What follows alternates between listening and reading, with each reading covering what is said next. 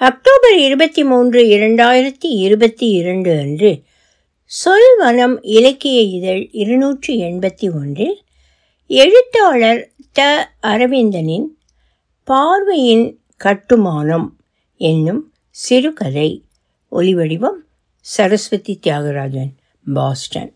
சாம்பல் நிற கைப்பெட்டியை கொடுத்து முதியவரை வீட்டிலிருந்து தினமும் வெளியே அனுப்பிவிடுகிறார்கள்.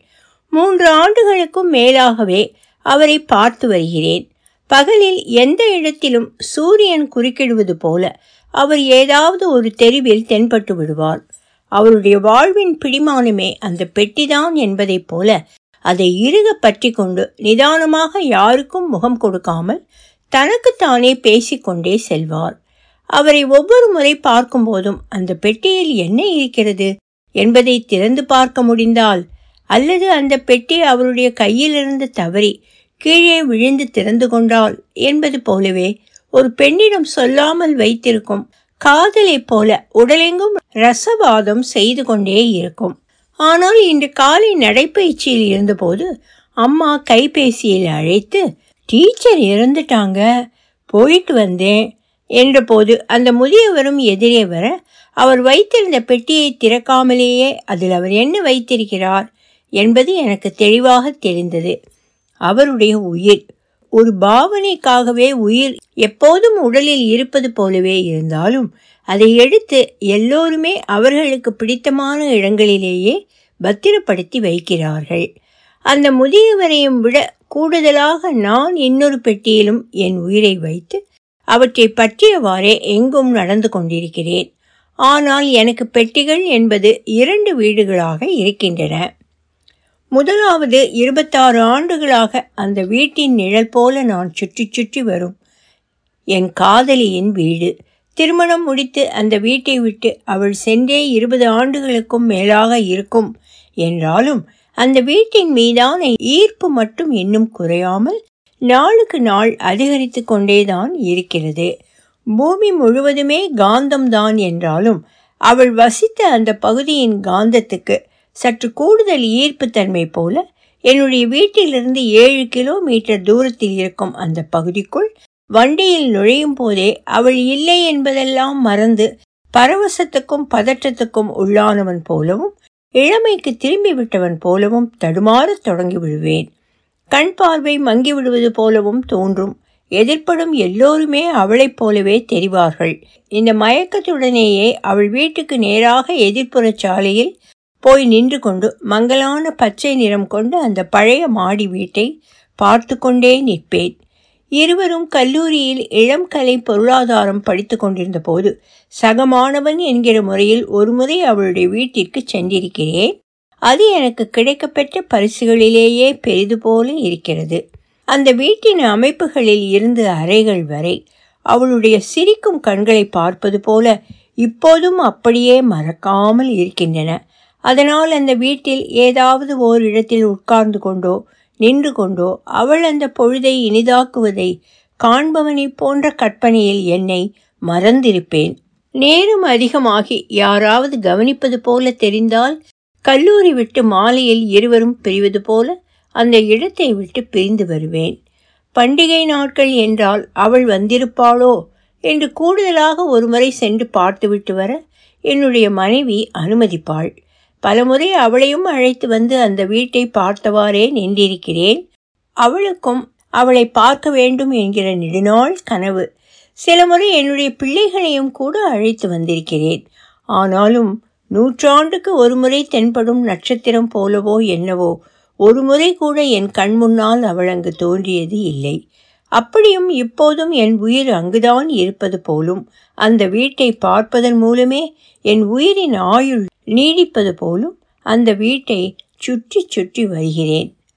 திரண்ட கருமேகங்கள் வலுவிழந்து போவது போல காதல்கள் கலைவதற்கு சில நேரம் அதீதமான காதலும் காரணமாக இருக்கலாம் அல்லது உயிர் போகும் வரையும் கூட தன்னை ஒருவன் காதலிக்க வேண்டும் என்கிற காதல் முற்றி போனதன் பித்தாகவும் இருக்கலாம்.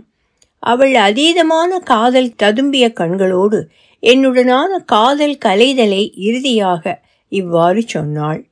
என்னை விடவும் அழகான அன்பான நல்ல பெண் உனக்கு கிடைப்பாள். வேறொரு திசைக்கு கிளை நதி பிரிந்து செல்கிறது என்பதற்காக எந்த நதியும் அதன் உயிர் போன்ற நீரை அங்கே பாயவிடாமல் அதுவாகவே கட்டுப்படுத்திக் கொள்வதில்லை. என் மனைவியை காதலிக்கிற அதே நேரம் அவளுடைய நினைவிலிருந்து என்றும் நான் தப்பி இருந்தது இல்லை. அப்படியே தப்பினேன் என்றாலும் அவளுடைய வீட்டை சுற்றி வருவதன் காதலில் இருந்து தப்பியது இல்லை. இரண்டாவது முப்பத்தி எட்டு ஆண்டுகளுக்கும் மேலாக நான் சுற்றி சுற்றி வரும் என்னுடைய அப்பாவின் காதலி வீடு. அது என்னுடைய காதலியின் வீடும். அப்பாவும் மகனும் எப்படி ஒரே மனதால் ஈர்க்கப்பட்டோம் என்பது வியப்பாக இருக்கிறது. எனக்கு மூன்றாம் வகுப்பு ஆசிரியை கயல் டீச்சர். அந்த பள்ளியிலேயே அன்பான டீச்சர். அதிர பேசாதவர். மாணவர்களை அடிக்காதவர். எப்போதும் கண்ணு கண்ணு என்று கூப்பிடுபவர். அவரை அப்போது நான் காதலித்தேன். பெரியவன் ஆனதும் அந்த டீச்சரை திருமணம் செய்து கொள்ள வேண்டும் என்கிற ஆசை நீரூற்றை போல எனக்குள் மேலெழுந்திருக்கிறது. அது மழைக்காலம் வகுப்பில் டீச்சர் பாடம் எடுக்க தொடங்கும் போது காலையில் குளிக்காதவங்க எழுந்திருங்க என்றார். நான் எழுந்தேன். இன்னும் இரண்டு பேர் எழுந்தனர். டீச்சர் என்னை உட்கார சொல்லிவிட்டு அவர்கள் இரண்டு பேரையும் கண்டிப்பது போல காரணம் கேட்டார். அதற்கு ஒரு பையன் அவனை மட்டும் ஏன் உட்கார சொன்னீங்க? என்கிற பதிலை சொன்னான். டீச்சர் ஒரு கணம் புறையேறி அபிக்கு மழை ஒத்துக்காது. என்றவாறே சரி நீங்களும் உட்காருங்க என்று கூறிவிட்டார். அபிக்கு மழை ஒத்துக்காது என்ற அந்த கணத்தில் டீச்சரின் மனம் அப்பாவின் மீதான காதலால் என் மீது எவ்வளவு அன்பின் மழை பொழிந்து கொண்டிருந்திருக்கும்? என்பதை இப்போது நினைத்தாலும் என் இரத்தத்தில் உப்பின் சேர்க்கை மிகுதியாகிறது. குறை பிரசவத்தில் பிறந்ததாலோ என்னவோ அப்போது மழை மேகங்கள் திரண்டாலே எனக்கு உடலில் நடுக்கம் குடிபுகுந்துவிடும் சளி இருமலோடு நெருப்பு காய்ச்சல் வாட்டி வதைக்கும். மழை காலத்தில் என்னை மருத்துவர்கள் தரையிலேயே கூட படுக்க வைக்கக்கூடாது என்பார்கள். அதனால் மழை நாட்களில் அவ்வளவாக குளிக்க வைப்பது இல்லை. அது டீச்சருக்கு தெரிந்து என்னை உட்காரச் சொல்லி இருக்கிறார். நான் ஆறாம் வகுப்பு படிக்கும்போதே அப்பா இறந்து போய்விட்டார். அவருக்கு ஏதோ ஒரு அவசரம். கொஞ்சம் முன்னதாகவே எல்லாவற்றிலிருந்தும் விடைபெற்று கொண்டார். விடை பெறுபவர்கள் எப்போதும் வெறுங்கையோடு சென்றாலும் அவர்கள் சுமந்த பாரங்களை மட்டும் அப்படியே விட்டுவிட்டுத்தான் செல்கிறார்கள். அப்பா சுமந்த பாரங்களை அம்மா சுமந்தாள். சில நேரம் சுமக்க முடியாத அளவு பாரம் அதிகமாக அழுத்தும் போது அப்பாவுடைய நினைவுகளை எங்களுக்குள் கடத்துவதன் வழியே அந்த சுமையை மறக்க பார்த்தாள். அப்படி அவள் கடத்தியவற்றில் ஒன்றுதான். டீச்சருடனான அப்பாவின் அன்பும் அதை கொண்டே என் மீதான டீச்சரின் அன்பு குறித்து நெருங்கி சென்று பார்க்க முடிகிறது. அப்பாவும் அதே பள்ளியில் ஆசிரியராக இருந்தபோதுதான் கயல் டீச்சரின் மீது அன்பு ஏற்பட்டிருக்க வேண்டும். அதே நேரம் அது குறித்த தெளிவான தகவல் என்னிடம் இல்லை. அதேபோல் அவர்கள் இருவரும் திருமணத்தை நோக்கி ஏன் செல்லவில்லை என்பது குறித்த தெளிவான தகவலும் என்னிடம் இல்லை. அப்பாவுக்கு அதீத காதலால் ஏற்பட்ட பிரிவாக இருக்கலாம். ஆனால் திருமணம் செய்து கொள்ளாவிட்டாலும் டீச்சருடனான அப்பாவின் அன்பு ரகசிய பரிமாறல்கள் அவர் இறக்கும் வரையில் இருந்திருக்கலாம் என்பதை உணர முடிகிறது. அதே நேரம் அது அம்மாவுக்கு தெரிந்திருக்க வாய்ப்பு இல்லை என்றே நினைக்கிறேன். அவர்களிடம் முரட்டுத்தனமாக நடந்து கொண்டு அவர்களை பிரித்து விட்டதாக அவள் நம்பிக்கொண்டிருக்கிறாள். அம்மா சொன்னாள் என்னை பெண் பார்க்க டீச்சரையும் அப்பா அழைச்சிட்டு வந்திருந்தாங்க. கூட ஒர்க் பண்ணுறவங்க தானேன்னு நானும் சாதாரணமாக எடுத்துக்கிட்டேன். டீச்சர் என்னை பார்த்துட்டு அப்பா கிட்ட போய் பொண்ணு நல்லா இல்லைன்னு சொன்னீங்க. ரொம்ப அழகாக இருக்குன்னு சொன்னாங்க. நான் நல்லா இருக்கேன்னு சொன்னால் டீச்சர் வருத்தப்படுவாங்களோன்னு அப்பா அப்படி சொல்லியிருப்பாங்க போல என்றார். எனக்கு அம்மா சொன்னதை விட பெண் பார்க்க டீச்சரையே அப்பா அழைத்து போனது ஆச்சரியமாக இருந்தது. அப்போது டீச்சரின் மனம் பறவையைப் போல துடித்து கொண்டிருந்திருக்குமோ என்றும் வருத்தமாக இருந்தது. பிறகு அவர்களுக்குள் பேசி பேசி ஏற்பட்ட புரிதலுக்கு பிறகான நிலையாகவும் அது இருக்கலாம் என்றும் நினைத்து கொண்டேன். கல்யாணத்துக்கு பிறகுதான் தெரிந்தது அவர்களுக்குள்ள நெருங்கின பழக்கம் இருக்குன்னு. உள்ளூரில் இல்லாமல் வெளியூர் போகும்போது டீச்சரையும் அப்பா அழைச்சிட்டு வருவாங்க. அவங்க ரெண்டு பேரும் முன்னால் ஒன்றா நடந்து பேசிக்கிட்டே போவாங்க. நான் பின்னாலேயே நடந்து போவேன். கோபமாக இருக்கும். ஒரு முறை ஹோட்டலில் சாப்பிட போனோம். அப்பாவும் டீச்சரும் பக்கத்து பக்கத்து சீட்டில் உட்காந்துக்கிட்டு என்னை தனியாக உட்கார வச்சுட்டாங்க? அதுவும் இல்லாமல் டீச்சர் தட்டில் இருந்து அப்பாவும் அப்பா தட்டில் இருந்த டீச்சரும் மாற்றி மாற்றி எடுத்து வச்சு சாப்பிட்டாங்க. எனக்கு கோபம் வந்தது. ஹோட்டல்னு கூட பார்க்காம கண்ணா பின்னான்னு கத்திட்டேன். அதோட கூட வர்றதில் தொடங்கி எல்லாத்தையும் டீச்சர் விட்டுட்டாங்க. அம்மா சாகச மனநிலையிலோடு சொன்னாள் அவள் நம்பிக்கையை நான் சிதைக்கவில்லை. ஆனால் ஆழத்துக்குள் துழாவி பார்த்தபோது எனக்கு உதிரிகளாக சில நினைவுகளும் இருக்கின்றன. அதன் மூலம் அப்பாவும் டீச்சரும் அவர்களுக்குள்ளான உயிரின் நரம்பை தண்ணீர் தாவரமாக நீழச் செய்து கொண்டே இருந்ததைத்தான் பார்க்க முடிகிறது. அம்மா ஒருமுறை தாத்தா வீட்டுக்கு போயிருந்தார். அப்போது அருகிலேயே இருந்த ஹோட்டல்களை எல்லாம் விட்டுவிட்டு இரண்டு தெரு கடந்து டீச்சர் வீட்டு வழியே தூரத்தில் இருந்த ஹோட்டலுக்கு இரவு சாப்பிடுவதற்காக அப்பா அழைத்து சென்றார். அப்போது பார்வை பரிமாறல்கள் பற்றியெல்லாம் எனக்கு புரியாத வயது. டீச்சர் அவருடைய வீட்டில் நின்றிருந்தாரா? அப்பா அந்த வீட்டை திரும்பி பார்த்தாரா? என்பதெல்லாம் நினைவு இல்லை அப்பாவோடு ஹோட்டலுக்கு சாப்பிடப் போகிறேன் என்கிற மகிழ்ச்சியோடு ஒற்றை காலை ஊன்றி துள்ளி துள்ளி குதித்து போய் வந்தேன் என்பதற்கு மேல் அந்த நினைவில் அர்த்தமில்லை. டீச்சர் வீட்டுக்கு எதிரில் என்னுடன் படித்த பாபுவின் வீடு இருந்தது. அவன் வீட்டுக்கு அடிக்கடி சென்று விளையாடி விட்டு வருவேன். ஒரு நாள் அவனும் நானும் விளையாட்டுக்கு இடையே ஏதோ ஒரு விவகாரத்துக்காக சண்டை போட்டுக்கொண்டோம் அவனுடைய அம்மா ஓடி வந்து என்னை திட்டினார். அதை டீச்சரும் பார்த்தார். எல்லாவற்றையும் மறந்து மறுநாளும் நான் அங்கு போய் விளையாடி விட்டு வந்தேன் என்றாலும் அதற்கு பிறகு அங்கே போக அப்பா அனுமதிக்கவில்லை. பிறகு பாபு என் வீட்டுக்கு விளையாட வந்தான். அதற்கு அவர் எதுவும் சொல்லவில்லை. பாபுவின் அம்மா என்னை திட்டியதை அப்பாவுக்கு டீச்சர் தான் கடத்தி இருக்க வேண்டும் என்பதில் எனக்கு சந்தேகமில்லை. அதே போல் நான்காவது படிக்கும்போது குதிரை புலி கார் ஹெலிகாப்டர் கப்பல் போன்ற வண்ணப்படங்கள் மட்டும் கொண்ட வெளிநாட்டு ஆங்கில புத்தகம் ஒன்றை அப்பா கொண்டு வந்து கொடுத்தார். கடலளவு விரிந்த கண்களோடு அந்த புத்தகத்தை புரட்டி அதில் உள்ள படங்களை பார்த்தேன். அதுதான் பாடப்புத்தகம் அல்லது நான் தொட்டு பார்த்த முதல் புத்தகமாக இருக்கலாம். இப்போது நினைத்தால் அதுதான் நான் பார்த்த முதல் காதல் புத்தகமாகவும் இருக்கலாம். என நினைக்கிறேன். அது டீச்சரிடம் இருந்துதான் கிடைக்க பெற்றிருக்க வேண்டும். அந்த பகுதியில் அவர் வீட்டில் உள்ளோர்தான் வெளிநாட்டில் இருந்தனர். டீச்சர் சொல்லித்தான் வெளிநாட்டில் இருந்து அவர் உறவினர்கள் யாராவது அந்த புத்தகத்தை வாங்கி வந்திருக்க வேண்டும். புத்தகம்தானே என்று அம்மாவும் விட்டிருக்க வேண்டும். இதிலும் எனக்கு சந்தேகம் இல்லை. அப்பா இறப்பதற்கு முன்னான கடைசி இரண்டு ஆண்டுகளில் அதாவது நான் ஐந்தாம் வகுப்பு ஆறாம் வகுப்பு படித்து கொண்டிருந்த காலத்தில் அவர்கள் உயிரின் இரத்த ஓட்டம் குறித்து நெருங்கி பார்க்கும் நினைவு எதுவும் என்னிடம் இல்லை.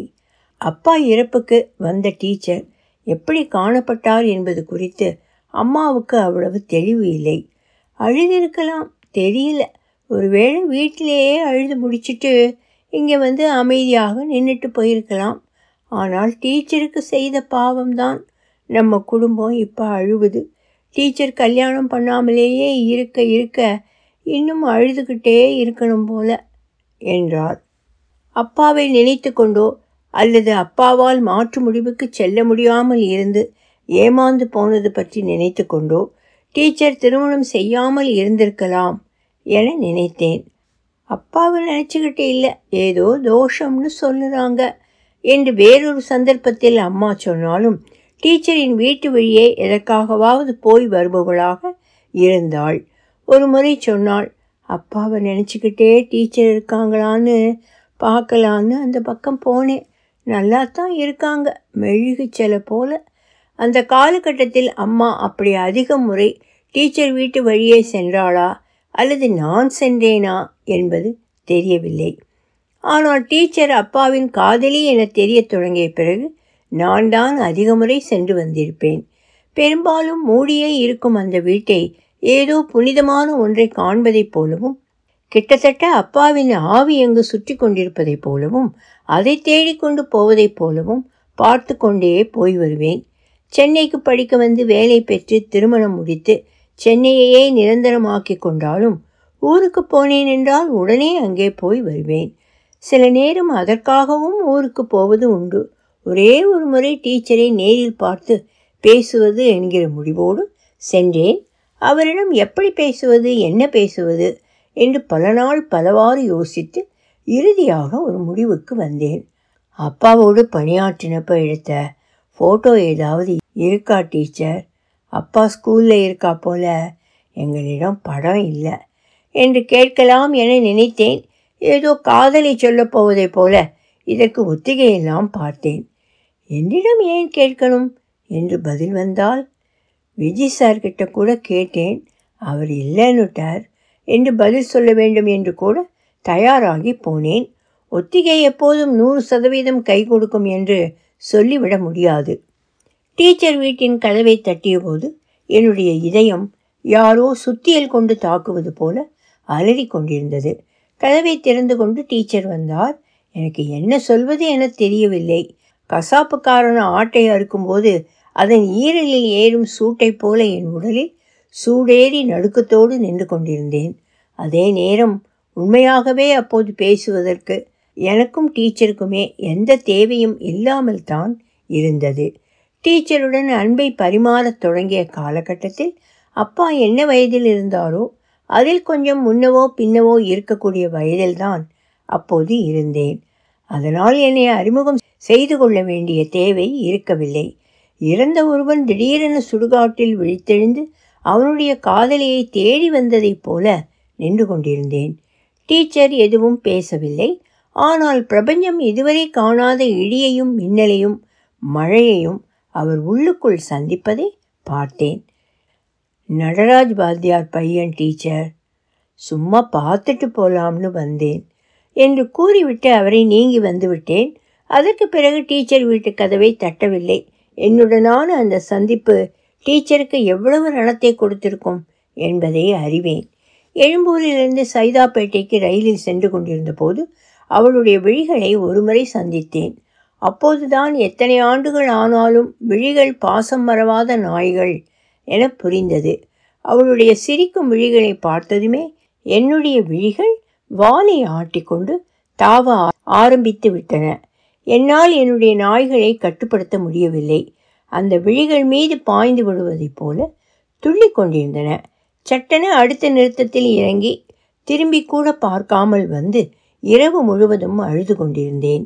அதற்கு பிறகு டீச்சருக்கு நேரடியாக ரணத்தை கொடுக்காவிட்டாலும் அந்த வீட்டை பார்ப்பதான எனது அன்பு மட்டும் மாறவில்லை. பொங்கலுக்கு ஊருக்கு செல்லும்போது இரவு யாருக்கும் தெரியாமல் அந்த வீட்டின் வெளிக்கதவோரும் புடவையை போட்டுவிட்டு வருவதாக அதிகரிக்கவே செய்தது. என் அப்பாவின் இதயம் துடித்து கொண்டிருக்கும் இடமாகவும் அது இருக்கும்போது அங்கு போகாமல் அந்த வீட்டை பார்க்காமல் எப்படி இருக்க முடியும்? டீச்சரின் இறப்பு குறித்த தகவலை அம்மா சொல்லும்போது அவங்க இறந்தா போலவே தெரியல. புது புடவையில் நல்ல அழகாக இருந்தாங்க. சொன்னால் நம்ப மாட்டேன். அவங்க கண்ணை மூடி படுத்திருந்ததை பார்த்தா அசல் அப்பா போலவே தெரிஞ்சாங்க. என்னால் தாங்க முடியல. அழுதுட்டேன் என்றாள். அழுதுட்டியா? ஆமாம் அழுதுட்டேன். என்ன இருந்தாலும் அவங்க எனக்கு விட்டு கொடுத்த உயிர்தான அப்பா என்று அழுதாள். எனக்கு டீச்சர் வீட்டை உடனே பார்த்து வர வேண்டும் போல இருந்தது. அது உடனே சென்றுவிட இயலாத தூரம் என்பதால் வண்டியை வேகமாக விரட்டி போய் அவளுடைய வீட்டை பார்த்துவிட்டு வந்தேன். ஒலிவடிவம் சரஸ்வதி தியாகராஜன் பாஸ்டன்.